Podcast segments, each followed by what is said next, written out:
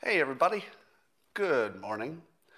Now, a lot of you were saying yesterday that YouTube did not go live when Periscope did, but it did go live because there were people on it, and I was looking at comments, and sure enough, it posted like everything else. So if there's anybody who sees some issue with that, let me know. But let me tell you, it's looking good today. It's looking good. And by that I mean everything's starting to turn positive. The economy going up. Oh, yeah, everything. But it's going to get better with the simultaneous sip, and all you need is a cup or mug or a glass, a tankard, chalice or stein, a canteen jug or flask, a vessel of any kind. Fill it with your favorite liquid. I like coffee. And join me now for the unparalleled pleasure, the dopamine hit of the day, the thing that makes everything better. It's called the simultaneous sip. It happens now. Go. Ah. I see uh, in the comments somebody's asking about Dilbert and masks. So I draw the Dilbert comic strip you know, a month or two ahead, depending on whether it's the Sunday or the dailies. The Sundays are more of a lead time. And I had to decide if we would still be wearing masks, you know, in X days in the future. And so I jumped the gun a little bit. It looks like we'll probably be wearing masks well into 2021. But uh, the Dilbert crew will be doing lots of working at home, lots of Zooming, not a lot of tubing, tubining, but a lot of Zooming. And uh, I took their masks off, but I think I took them off a little too early. So we'll see. Now there's uh, there's a little bit of a uh, uh, a business problem if I take their masks off or I leave them on. Uh, leaving them on is more of a problem. And here's the problem: the way my business model works is that first the Dilbert cartoon is published in newspapers and websites around the world, and they get they get first crack at it. But after that, we turn them into calendars and books. But the calendars and books are meant to come well after the fact. And those masks aren't going to make any sense in 2025. so I've got a whole bunch of comics that probably we won't be able to use again, which is the first time that's ever happened. Because if you look at any Dilbert comic from 10 years ago, it probably works just as well today. But uh, that's a whole period. It'll be like a year out of the Dilbert universe that I can't use for reprints or books because they just would look out of place. So that's all that. Um, let's talk about some fun things. I'm going to start with a feel good story. Feel good story, okay? There's a woman who goes into a, I guess there are these stores called Wawa stores, some kind of grocery store that's uh, not where I live. And she was somewhere in the United States, I think, and she went into a Wawa store, and there was a man in line ahead of her who was having trouble paying. There was some trouble with his credit card. So he didn't really have a, a way to buy his stuff. So this woman in line had a sort of a custom with her husband where they would, uh, where they would sometimes uh, pay for people's uh, purchases. So if they saw a veteran, for example, somebody in the service, sometimes they would just buy that person's groceries. And so she sees this poor guy, kind of looks a little bedraggled, and uh, you know maybe doesn't look like he has a lot of money, and he's having trouble paying. So she she just steps up and says, "I'll pay for it." So she pays for it, and she's looking at this guy, and she's like, "You know, you look familiar." You know, has anybody ever told you you look like Keith Urban? And he says, I am Keith Urban. and it was.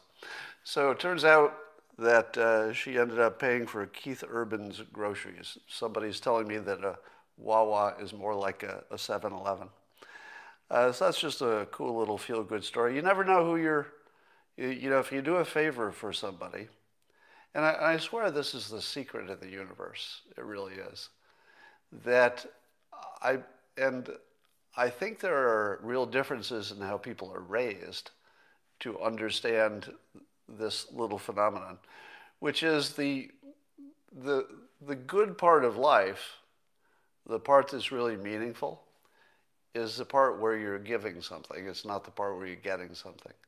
And people who realize that the more they give, the more they get back, uh, really have an advantage in life. The, the people who think that life will serve up, you know, little delights, as long as they're just good people. this was a cool example of that. All right, the Trump campaign has quite wisely, very wisely, done a little ad in which they count off the 38 times that President Trump has condemned racism and white supremacy. Now, you've seen the compilation clips before, right? You've seen a clip where seven or eight times, or whatever the number is, you'll, you'll see a clip of him denouncing racism. But what they did here was they put a counter up in the corner so that you would have to sit there for all 38 and watch the counter click, and they're all modern. Well, I think a few of them go back a few years, but most of them are modern times that he said he denounced these. And what makes this better than the other compilation clips is that putting a specific number on it and a big number, because 38 is a lot of times to say anything, uh, it completely changes the persuasive power of it.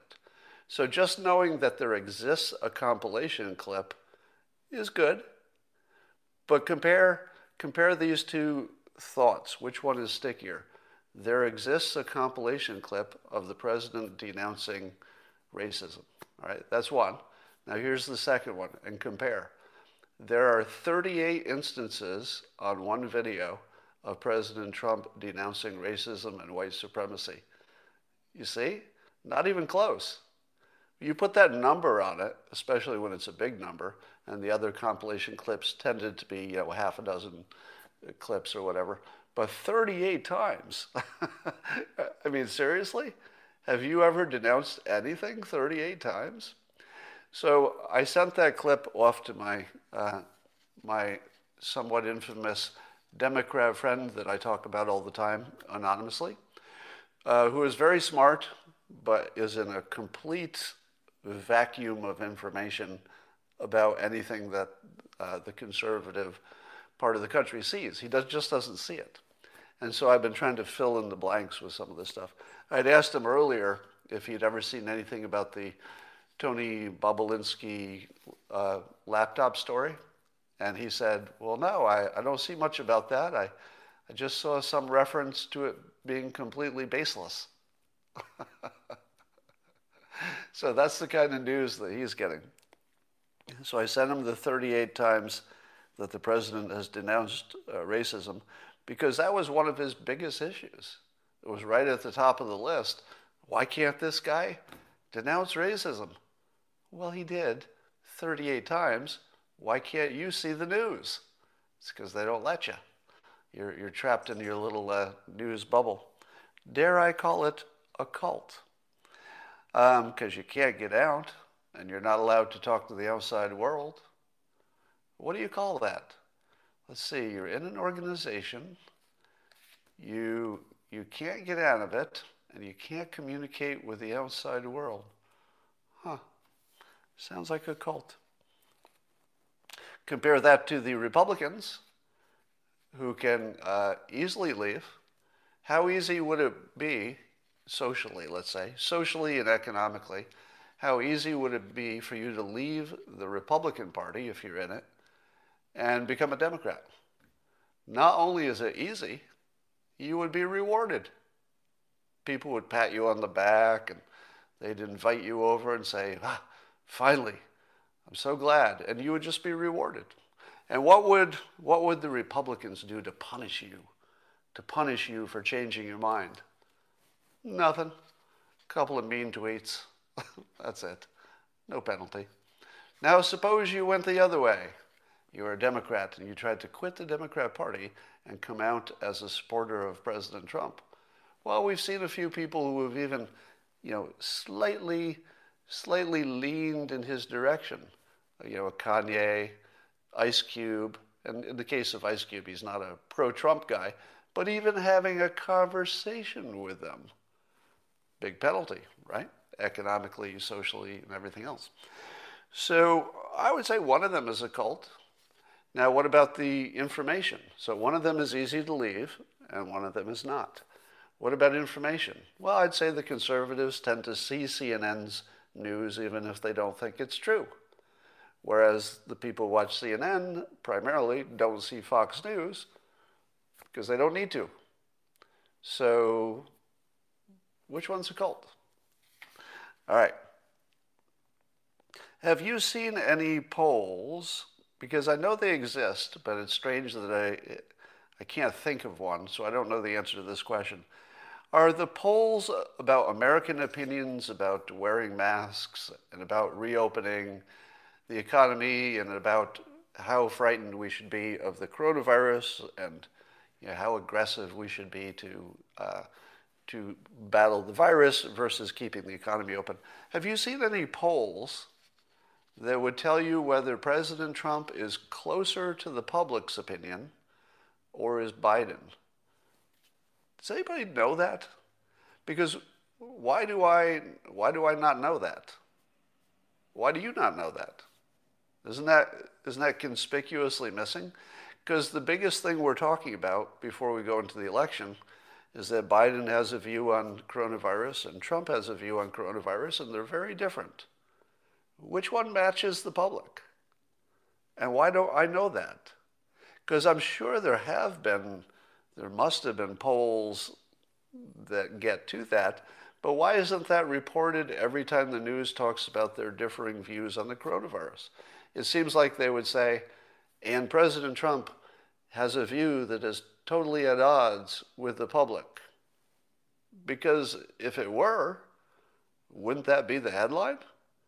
Because this is life and death, right? Literally, life and death. You, lots of times you say that and it's not exactly true, but this is life and death. Real people really dying, real tragedies, whichever way you go. It's a, you know, you have to choose your choose your bad path. It's just two bad paths. But, you know, I'm not sure that in this case, I don't want to make the case that the president, whoever the president is, should just follow the public's opinion on coronavirus. Because that doesn't make sense, right?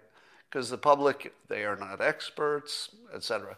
So I wouldn't say that it is automatically smart that if President Trump matches the public opinion, that that's the best way to go. Because the whole point of leadership is to get you to do something you didn't want to do, right? You don't need leadership to tell people to uh, eat candy because they kind of want to eat candy. They're going to do it anyway.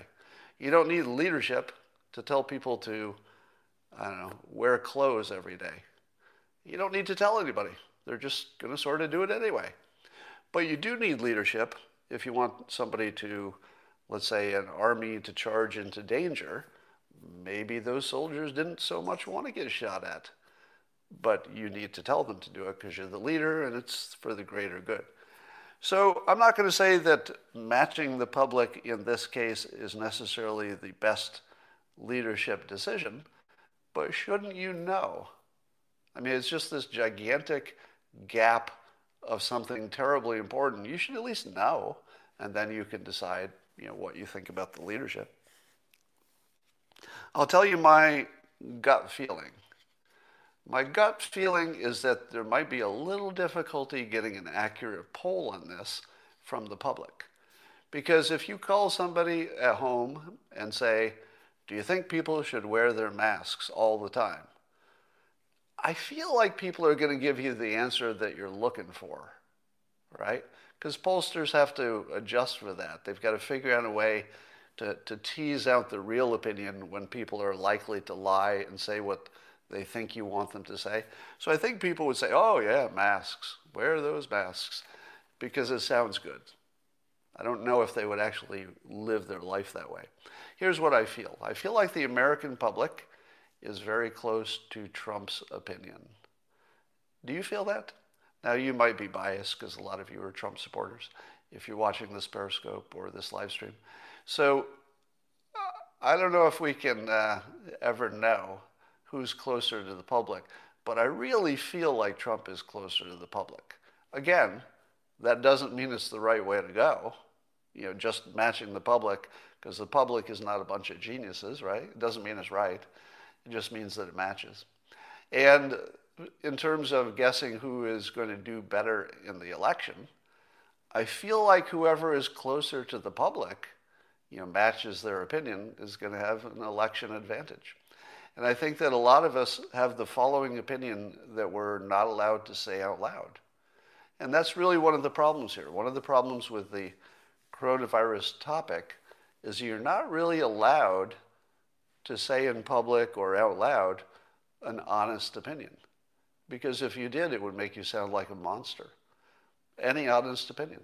Because here, take for example, you wanted to give an honest opinion that matched Joe Biden. So you would say, in opinion, you'd say, yes, I think we should put maximum uh, attention on wearing our masks and closing down businesses. So sort of matching the Biden opinion. But you can't really say the whole opinion out loud, right? Because the whole opinion is, yeah, I think this will probably ruin uh, 85,000 small businesses that will never recover, and the families associated with those businesses will never be the same. But I still think, on balance, it's better that we do this now and take some take that pain because it might be better in the long run. That would be the Biden opinion. So you, you can't say that out loud. All you can say is pretend that the mask part is the only thing you're talking about. You can't say, but I think if we do this, 85,000 businesses will be destroyed, or whatever the number is. I'm just making that up. Likewise, you can't say the other opinion out loud, which is I think we need to really protect the economy because it's the engine that allows all of us to thrive. It's what pays for our health care, it pays for our defense, it feeds us. You can't ignore the economy. So I want to open up the economy, but I recognize that this will cause 1,000 to 2,000 Americans per day to die between now and vaccine time, or something like that, right? Can you say that in public? You cannot. You can't say Trump's full opinion in public, and you can't say Joe Biden's full opinion in public. You have to leave out the other half of the story, or you're not allowed to talk. Right? You, you can't say what I just said and act like it's your opinion because you would just be a monster. Oh, you're a monster. You don't care about 85,000, whatever the number is, small businesses going out of business? You don't care? Or you don't care that 1,000 people or 2,000 people a, a, a day are going to die early? So we can't be honest about this stuff. I think the best you can do is, uh, if you're lucky, the president that matches your opinion gets elected. Um, there's a second night of looting in Philadelphia, Black Lives Matter protesters, because of the fatal shooting of a man who had mental issues and came at police with a knife.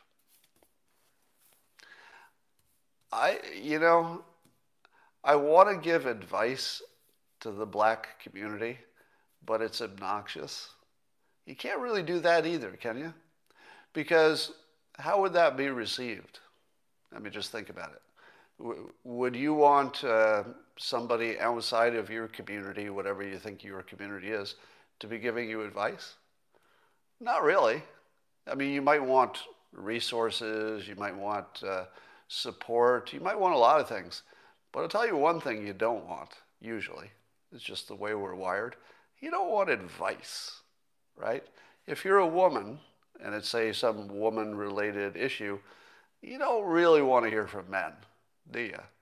And, and so on and so forth for every, every group. But if I were to give obnoxious advice to the black community, uh, it would be very similar to what uh, Candace Owens gives, which is stop, stop treating the people that you don't want as your role models as role models. Stop, stop treating the police as the bad actors in this because the police are not happy that they shot this guy. You know that, right?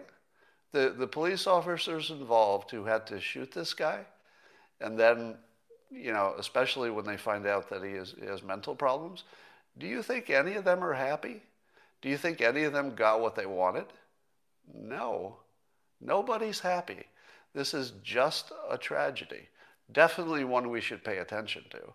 Definitely one that we should put our best, our best uh, efforts into making sure it doesn't happen. I'm no genius, so I can't figure out what they should have done. If somebody is, is dangerous and has a knife, is it really a mistake that the police showed up before the social workers? Can we really call that a mistake? Because it's a dangerous person with a knife. I don't know if the social workers showed up first, would that have been better?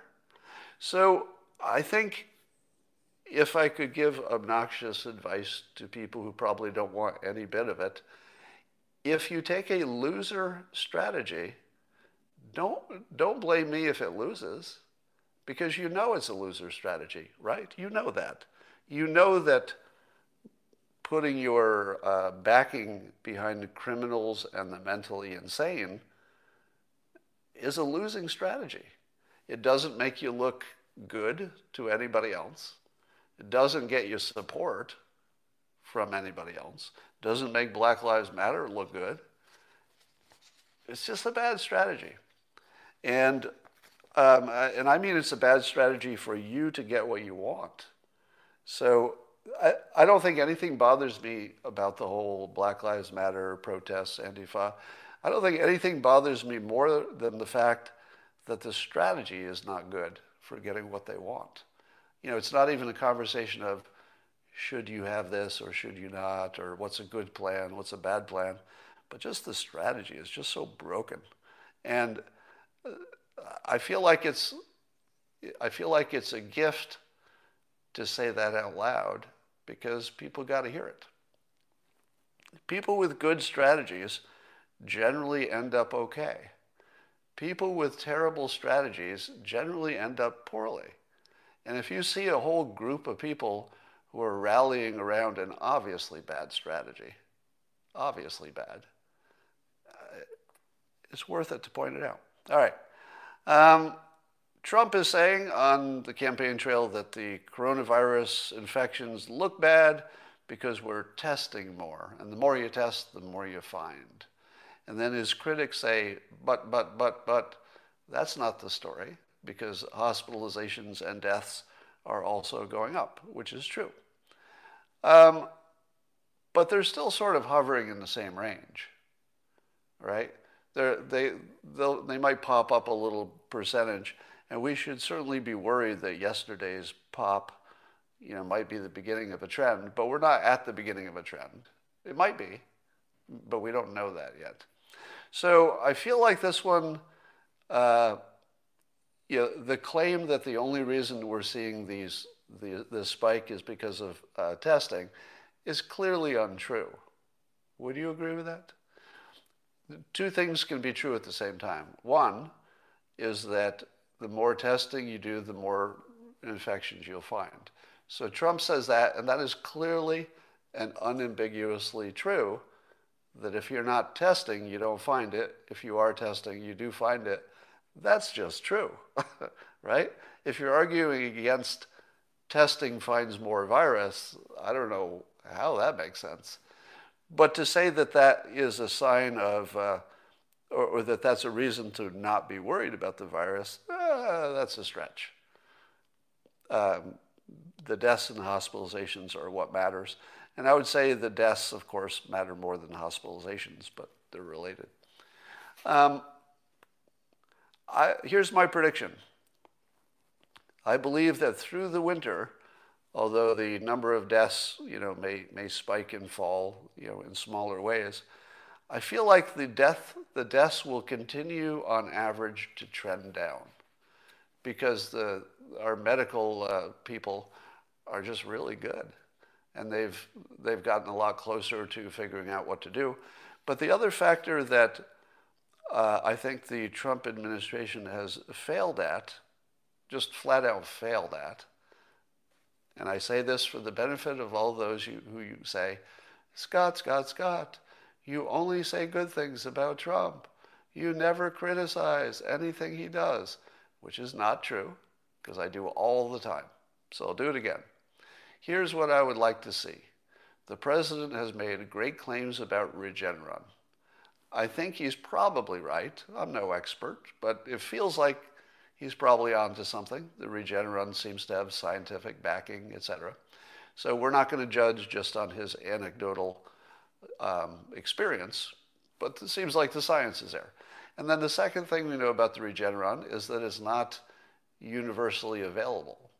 There's a, there's a quantity um, issue. Um, there's someone watching this, uh, this live stream or maybe recorded right now who uh, has been keeping me informed about uh, her and her husband going through the coronavirus infection. And in their experience, the husband, the husband did get hospitalized, did have a little uh, uh, detectable um, lung impact that showed up on x-rays, I guess. And he did not get Regeneron. So imagine a senior citizen who went into a hospital in the United States within the last week, had enough, enough of an infection that he had to be hospitalized, and, and it showed up on the, uh, when I say hospitalized, I mean he went in to the emergency room to, to get treatment. I don't know how long he stayed if he did, but his lungs showed a little bit of impact, and that wasn't enough to get Regeneron. And I think the reason is because of the supply. My guess is that somebody like him, they're saying, ah, 99.9% chance you're going to be all right. But this one over here, a little less chance. We don't have much Regeneron, we'll give it to this one. But how far away are we from giving it to everybody? How far away are we for that person I just mentioned gets a little Regeneron just in case? Because I, I don't think it's unsafe. And that person might have worsened quickly and may have turned into a bad case. So here's here's what I would like from my administration as a show of competence in managing the coronavirus. And it looks like this You, as a citizen, should be able to very easily Google a timeline that shows how much Regeneron we have and how long it will take to make it universally available to anybody who needs it in the United States. Is that one month away? Or is that six months away? Or is that we can never get there between now and the time that the coronavirus is gone for other reasons? Wouldn't you like to know that? Isn't that like maybe one of the most important questions in the world? Correct me if I'm wrong. Tell me something that is more important in terms of information that you need to know, which is completely available you don't think that we could go to the, the company that makes Regeneron, and I believe there's another company making something that has similar effect. Are you telling me we can't go to those companies and say, we need your timeline when you're going to have enough for everybody and maybe, you know, also some in-between steps so we'll know where we are? Somebody says it's on the web. Uh, can you tweet it at me? Because if it's on the web and it's a and it's uh, let me just give you a for instance. If we knew when everybody would have Regeneron, and let's say it was a month from now, how would you feel in terms of your total worry about coronavirus versus if they told you, you know, we're just not going to have more than enough for 20% of our hospitals all the way through next year? It's completely different, right? how much you worry about the coronavirus would be completely different based on the availability of that therapeutic. And, and mostly because the president has talked it up so much that your, your mental model of you know, your, uh, your risk has that big component now because the president did that. He put that in your head. A real big part of the conversation is this drug, and you don't know, you don't know if you could even get it. I need to know, and let me tell you how I would act differently. I would act differently if I knew that I could get that drug tomorrow.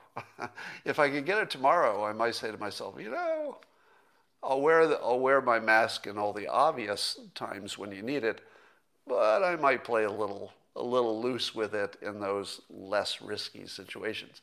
Because, well, you know, I got my Regeneron.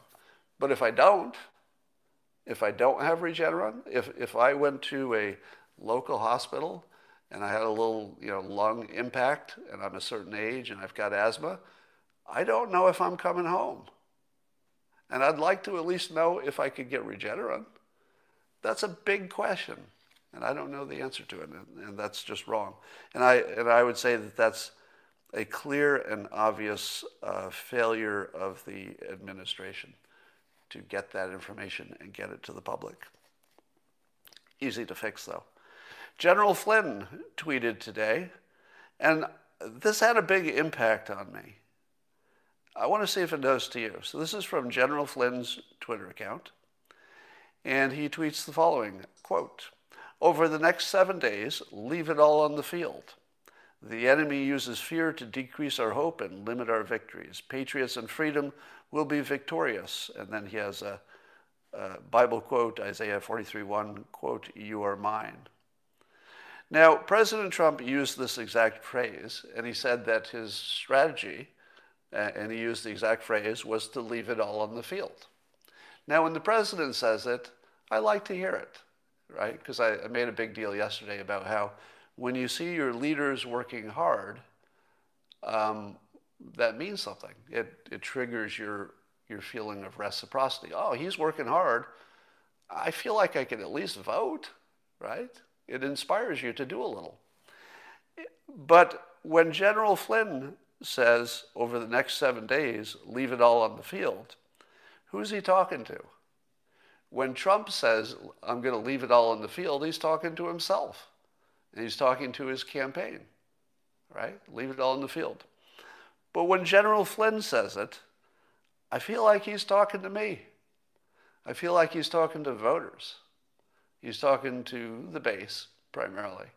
And when a general tells you to leave it all in the field, it feels different, doesn't it?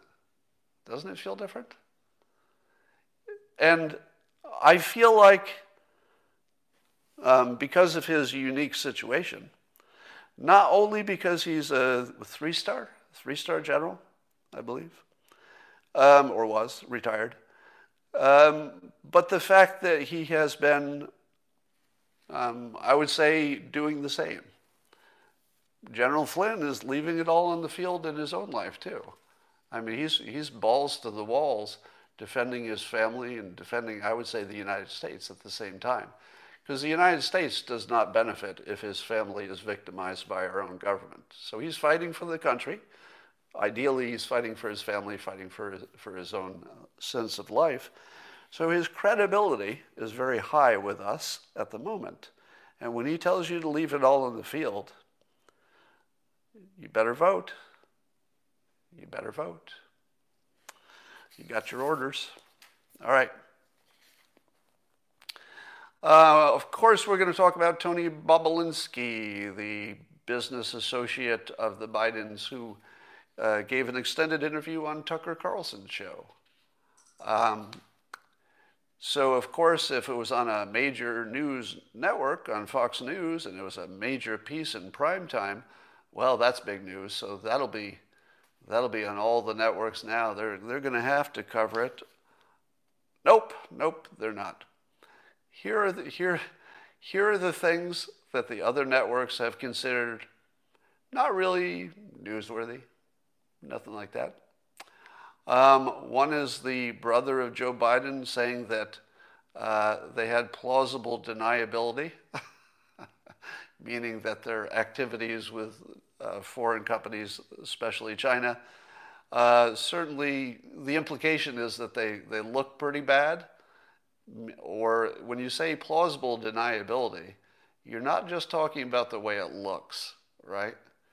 Plausible deniability, assuming that Tony Bobulinski is accurately relaying those exact words from uh, Joe Biden's brother, plausible deniability says you know you're doing a crime or something that you don't want to get caught at, and you just have a way to deny it. now, that doesn't hearing that report from an actual eyewitness who is willing to talk to you, that doesn't get your attention. So that's not news? Okay. How about the fact that one of the emails that the Bidens do not deny is real talks about holding money for the big guy, and Tony Bobulinski has identified with total certainty, his certainty, that the big guy is Joe Biden. And if somebody is holding money for him, in this case it would be Hunter, that he would be implicated in a you know pay for play influence scheme.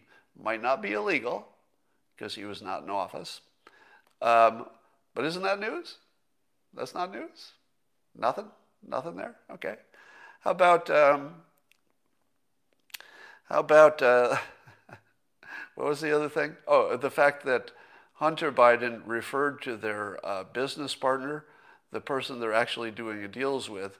Hunter referred to him in an email that, again, is not being denied as real, as a China spy, spy chief. So the potential next president of the United States, his son, was doing business with somebody that the son himself called a China spy chief. And of course, apparently there is a connection to China's government, so he's not necessarily wrong about that. You know, there's evidence that he's that was an accurate enough characterization. Nothing? No, no interest there whatsoever.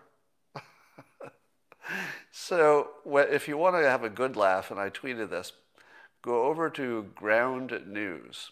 Just tweet it, it'll pop right up. Ground, like the, the ground you're standing on, news. And what they do is they show how each of the media outlets is covering a story. So you can click on each outlet and see their take on the same story. And what, what one of their primary graphic will show you that the entire middle and left of the, of the news industry completely blank. this story is just doesn't exist. And of course, everyone on the right is, covering it. So I, I, sent that to my, uh, my Democrat friend to show him the hole in his news coverage. So, so today, my Democrat friend received the the video of the 38 denials or disavowing of racism from Trump and the ground news link that shows that his, uh, all the news sources that he uses ignored the story while all of the right the news on the right covered it. I feel as though I feel as though that's going to mean something. Like I feel as though he's going to look at that and say, eh, maybe, maybe I'm not getting all the news. Maybe not. We'll see. Now, the funniest part about this story is how the left, the, the story that they're using to ignore it. And it's just laughable. They're just saying that there's no financial records to show that Joe Biden was attached to any of those deals. Now, that wasn't the claim. The claim was never that there would be financial records that Joe Biden is attached to a deal. Was there anybody who ever made that claim? So they've debunked a claim that nobody ever made. The claim is very specific that it would not be on the financial records because they got their plausible deniability. And you've got Hunter Biden holding a share for the big guy, right? So they managed to debunk a claim that was never made, and then they just walk away. And, and that's happening right in front of us. And it, it's just sort of wild. It's sort of wild. Yeah, as somebody saying in the, in the comments, the lack of a record is the, is the story. The story is that if you look at the financial records, you won't find it. That's the story. So they looked at the financial records and didn't find it, and then said the story is false because they found exactly what the story says you will find, which is no financial record. Of course, there's the other part, which is verifying that there was anything sketchy going on. Now, here's the thing I am certainly willing to believe that nothing technically illegal happened here. W- would you would you sign on to that? Now, that's not to say nothing illegal happened. There might be a question about, you know, the, the FARA stuff, registering as a foreign agent. So there might be some technical, you know, thing going on here. But as others have said, uh, it's so widespread a crime of not registering as a foreign agent that it would be sort of a, a tic tac thing to pick one person and, and go after them for something that everybody's doing. So eh, there might be a small technical crime, one that the country hasn't cared about too much. Yeah, the, the Logan Act, nobody's going to care. Technical violation. So I'm completely open to the idea that there's no technical real crime that anybody cares about crime wise. But how do we ignore the fact that the son would have potentially large uh, Chinese connections and is doing things that make him very blackmailable? Uh, that's got to be a story. The blackmailable part, the good judgment part, the connections part, just the swampiness of it all. All right. I'm preaching to the, the choir here. Rasmussen uh, had a poll on um, most likely voters, and they're asking uh, about who knows about this story or what they think about the Joe Biden stories with Hunter. And uh, most of the likely voters actually know about the story. So the story is actually getting out. But I think it's getting out, at least in many cases, it's getting out, but it's paired with the denial. So I think a lot of people have heard it. If they heard it as CNN, they heard it as a fake news story. So the fact that they've heard it doesn't tell you as much as you think it does because they may have heard it paired with it's not true. But here's the part that I found fascinating. Uh, as with most polls, different demographic groups have different opinions.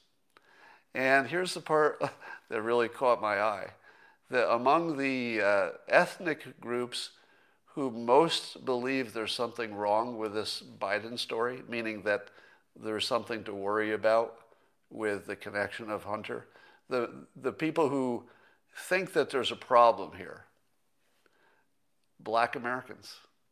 By far, black Americans believe that the Bidens are up to something no good compared to white Americans. Now, did you see, would you have seen that coming?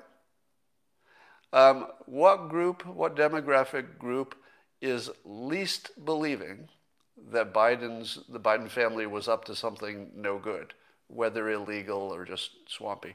What demographic group was most trusting? Guess. Young people. Young people. So you can see how your experience uh, influences things. If you are young, you have seen, you know, almost by definition, you've seen less of life, and you've seen less examples of bad behavior by, you know, important people. You might even think that the news is legitimate. So young people prove once again that they're the dumbest demographic. And I can say that because I was once young and I was dumber than I am now. So it's the one group that you shouldn't feel bad about mocking because everybody was young and everybody got smarter. So you can mock yourself. It's, you just shouldn't mock other people, and we've all been young, so I think that's fair. So, young people, sure enough, the ones who have seen the least of life are the most gullible in the sense they're most, they're most trusting of the, of the Biden's uh, innocence. Black people, who one could say, uh, as a general statement that I don't think anybody would argue with, right? Black people have seen more shit. Am I right? They've seen more bad behavior by more people, including the police, right? That would be high on their list of, of uh, groups that, in their opinions, uh, has bad behavior. So the people who have the most experience of people acting badly in life, in many cases against them, uh, as they would see it, are the least trusting of the Bidens. So you can see how your filter on life has a pretty big impact on your political opinions, and should. Why wouldn't it? Um, all right, and, and I think that that might predict where we're going here. How are you all feeling about how the election's going to turn out? Uh, somebody in the comments is saying uh, blacks have a powerful bullshit detector, bullshit meter. That, yeah, that's what I'm saying with, you know, uh, classier language. because I'm so classy. You know, if you want classiness, that's why you come here. All right. Um, how are you feeling about the election? What do you think is going to happen? I can't explain this, but it feels like Trump just has it. And I don't, you know, if my, my rational brain says, yeah, anything could happen, you could be wrong, polls can be wrong, your gut feeling can be wrong, you got it right in 2016. That doesn't mean you're going to get it right again. You're not magic, you might have gotten lucky. So that, that's my conscious brain, that's saying all those things.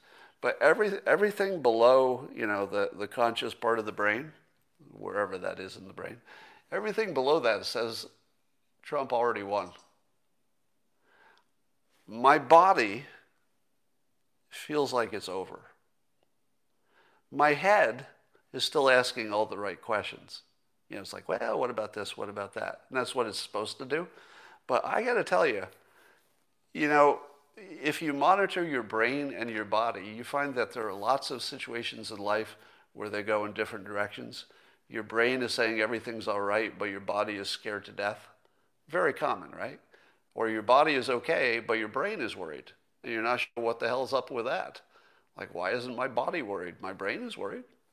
So, this is one of those.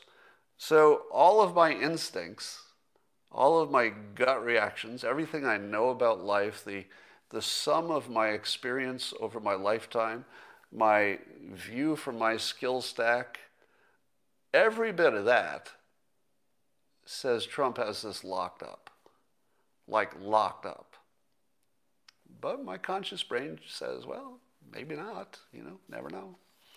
So that's where I'm at. I just wondered how, how many of you, so I'm looking at your comments. Uh, yeah, Nate Silver still thinks it's, it's Biden's to lose.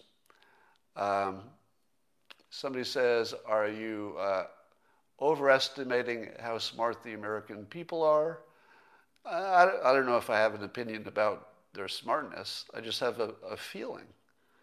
Uh, I'm certainly not basing my opinion on the intelligence of the American voter. I wouldn't do that. I'm basing my opinion how, on how everything feels. you know, I suppose there's some some knowledge and information and experience that's informing the feeling, but I can't put my finger on it. Somebody says it's not over vote. Yes, certainly there's nothing I'm saying in my Periscope that's going to cause anybody to not vote. And if you don't vote, it, it, obviously that changes the, uh, the outcome. All right. Um, so it's looking good to me. And uh, when I see the people on the left who act just as confident that it's over the other way, uh, somebody's in for a surprise, a big surprise.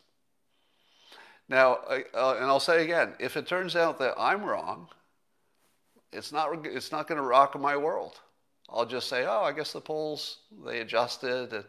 They adjusted after 2016, and the polls were just more accurate than I thought. That's all. And, you know, I'll just go on with life. But the Democrats are going to have some serious mental problems if this doesn't go their way. And it looks like it's headed that way. Now let's talk about the, uh, the revolution some of you are expecting. There are very few things that I am this comfortable saying with certainty. And I'm going to say this with complete certainty. And in this case, my body and my brain are completely on the same side. We're not going to have a revolution. We will have our arguments and our disagreements. We might get the Supreme Court involved there certainly will be, let's say, if Trump wins, there certain will, certainly will be unrest in the streets. Small businesses will be destroyed, but it will be sort of a, an increase of just our baseline, you know, this baseline protesting stuff. But it's not going to be it's not going to be a civil war.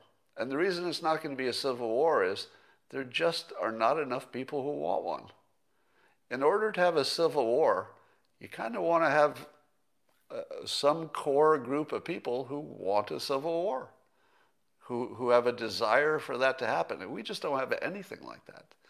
There are lots of people who you know might want to go out and protest, but even those people even the protesters, most of them don't want a civil war. And if it happened, it would, it would be squashed pretty, pretty easily. Now, the other thing is that rich people do not want a civil war. That's the worst thing that could happen to rich people, right? Because they could lose everything. They, they kind of like things the way they are. And rich people probably have a lot more control over the system than we even understand, and we understand they have a lot. So, as long as the rich people are solidly against a civil war, and they are, there are no, there are no rich Democrats who want a civil war. There are no rich Republicans who want a civil war. And they have the power. Now, even if you imagine, okay, it's not the rich people who are going to hit the streets and all that, I feel like they control the communication. So there will be billionaires who control the news on the left. There'll be billionaires and other people who control the news on the right. And none of those people who control the message are going to be saying, grab your gun and hit the street. None of them. There won't be any. The only place it'll be coming from is, you know, some leftists and some, uh, some Antifa people who are like, ah, it's our time. It's our time. We'll strike while the, while the, the mood of the country is, is all negative. This is our time to strike. How many will there be? In the whole country, how many of those people will there be? 10,000? Spread across different cities, you know, a few hundred in each? Absolutely nothing. If you add it all up, it doesn't add up to a drop in the ocean. So there will be no civil war. There will be no civil war if Trump wins. Right? if Trump wins, there will be no civil war. Uh, if Biden wins, there will be no civil war because he won. All right? Nobody's going to go to the street just because the election went for Biden. But if he were to be over influenced by his progressives and he actually came door to door trying, trying to take your gun away, okay, that would be a civil war. that would be a civil war if, if Biden tried to take your guns away. Uh, no doubt about that one. But, uh, you know, nobody's going to, there won't be a civil war after the election. That just isn't enough reason. Um, there's a verdict in the NXIVM trial, NXIVM, which the press calls a cult, the members do not. Um, and he got 120 years. Ouch. Now, of course, you and I don't get to see all the evidence of the trial, so we, you know, we can't really judge. Was it a fair trial? The, the people who support the NXIVM uh, leader, Keith Raniere, they would say that the, the, evidence is sketchy on some of the claims, etc. I did, did read uh, the statement from the 15 uh, year old who alleges that she was um, groomed and and uh, forced into a variety of sexual and other things by Keith Raniere. And I would say that the statement is pretty brutal, pretty brutal. Um, and certainly, if, if any of this stuff in that statement is true, then, you know, uh, then Keith has to answer for that. Um, but the other part about whether the other members in the the, the subgroup, the, the DOS subgroup, who had some kind of a slave master fraternal situation going on there. The question is whether there was some kind of real brainwashing or if they have free will. And I'll tell you, this question is vitally important because we're a very unscientific people, meaning that we believe there is a thing called free will. Science can't find it, right? If you believe in science, you can't believe in free will, at least the way I define it. You can certainly say we don't know what we'll be doing. You know, there's some uncertainty about how people will act because we're not good at predicting the complexity of the human mind.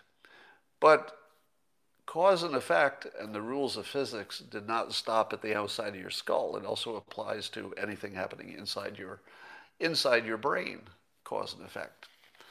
So, this issue of what is free will and what is not is just um, really important because people will go to jail for stuff that may have been just an illusion.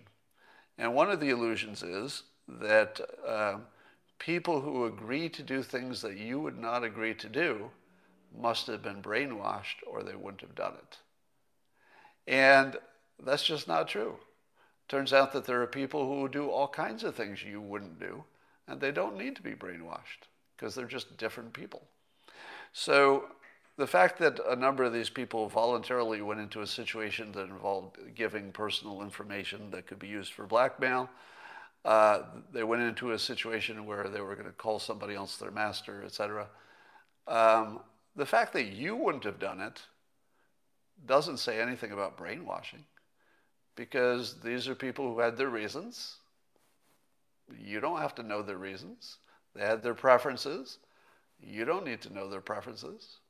So to me, this is a little bit, gets close to the LGBTQ kind of uh, philosophical argument, which is, you know, does society have a right to discriminate against people because of any sexual, um, I'll say, orientation and or preference, because those get used differently. So I would say we shouldn't discriminate for that reason. But of course, the trial had, you know, they were talking about actual crimes as well. So keep an eye on that. Um, and then, of course, uh, tomorrow there's going to be uh, there's going to be the uh, testimony of the big social media heads. So we're going to see the CEOs of Facebook, Google, and Twitter talking to the Senate Commerce Committee about uh, allegations that they're moderating content, especially against conservatives. This is what CNN says about the allegation that the social networks are uh, are not favoring conservatives or they're they're biasing against conservatives.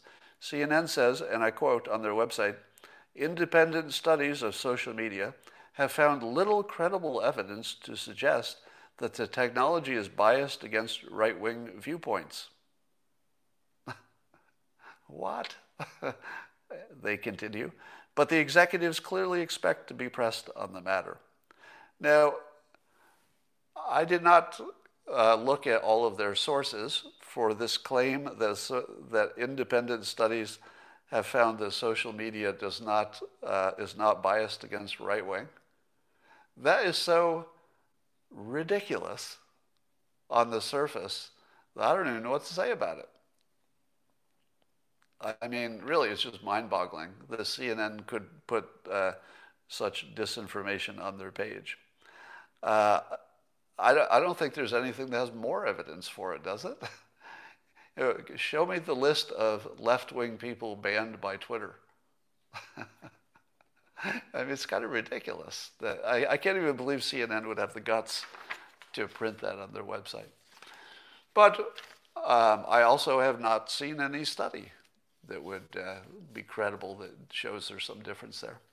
All right, so uh, just going to look at some of your comments as they go by. Yeah, somebody says, quote, independent studies. How independent would any study be of this topic? Not at all. There's no such thing as an independent study on whether the left or the right are being treated uh, the same. You can't have an independent study because everybody in this country is either left or right. There, there's no middle left. All right. Uh, Somebody says it makes you want to swear. The slaughter meter is still at 100%. I used to say greater than 100% because it was fun, but uh, I'll just say 100%. It's maxed out. And as far as I can tell, the only thing that suggests Biden could win is the polls that we don't trust, the ones that were wrong last time. That's it. Everything else seems to lean toward Trump in terms of enthusiasm, you name it. All right. So that's where my gut says. My gut says it's all Trump. I would uh, give you the, I will give you the caution that I gave in 2016. Some of you who have been with me since then, when I first started periscoping, you might remember that as soon as the uh, the election was called for Trump in 2016, I got on a live stream and I tried to appeal to Trump supporters to tone down the gloating because it doesn't make for a better country, right? It just causes trouble. So we don't know yet who's going to win. I think it'll be Trump. If it is Trump, keep your gloating to a minimum. Sure, you got to enjoy yourself. I know you're going to have fun, but you don't have to. You don't have to be a dick about it. You don't have to be, because people's emotions are going to be frayed, and it's going to be a little bit like that. Uh, the gentleman who got shot by police, who was running at them with a knife. You know, even though the police were protecting themselves, there has to be a better situation than shooting people who are crazy. And you're going to see, if Trump wins, and it's looking like that to me, you're going to see a lot of crazy people, like seriously crazy, and I'm not joking. I mean crazy not in the, oh, your uncle is crazy. I mean, it's going to be flat out mental disease, and it's going to be pretty bad. You don't want to make that worse by over gloating. And I would say if you could find a way to, let's say, be kind, do it. So if there's somebody in your circle who didn't get their way and you know they're flipping out, maybe just say, you know, hope we can work together or, or just say something that doesn't sound dickish, right? Because you don't have to be a dick. Oh, you can enjoy it. And if you see more of those memes of the of the woman screaming at the sky, I will forward those too. I'm not going to say we're not going to enjoy it, certainly among, you know, among each other, but just don't be a dick. You don't need to be a dick about it. And if it goes the other way, do not expect that the left will not be a dick about it. this doesn't work both ways. You should have no expectation that anybody will be kind to you if you're a Trump supporter and it doesn't go your way. Don't expect it to be kind. It's going to be brutal. So be ready, ready for anything. But be kind if it's up to you. That's all I have to say for now, and I will talk to you tomorrow.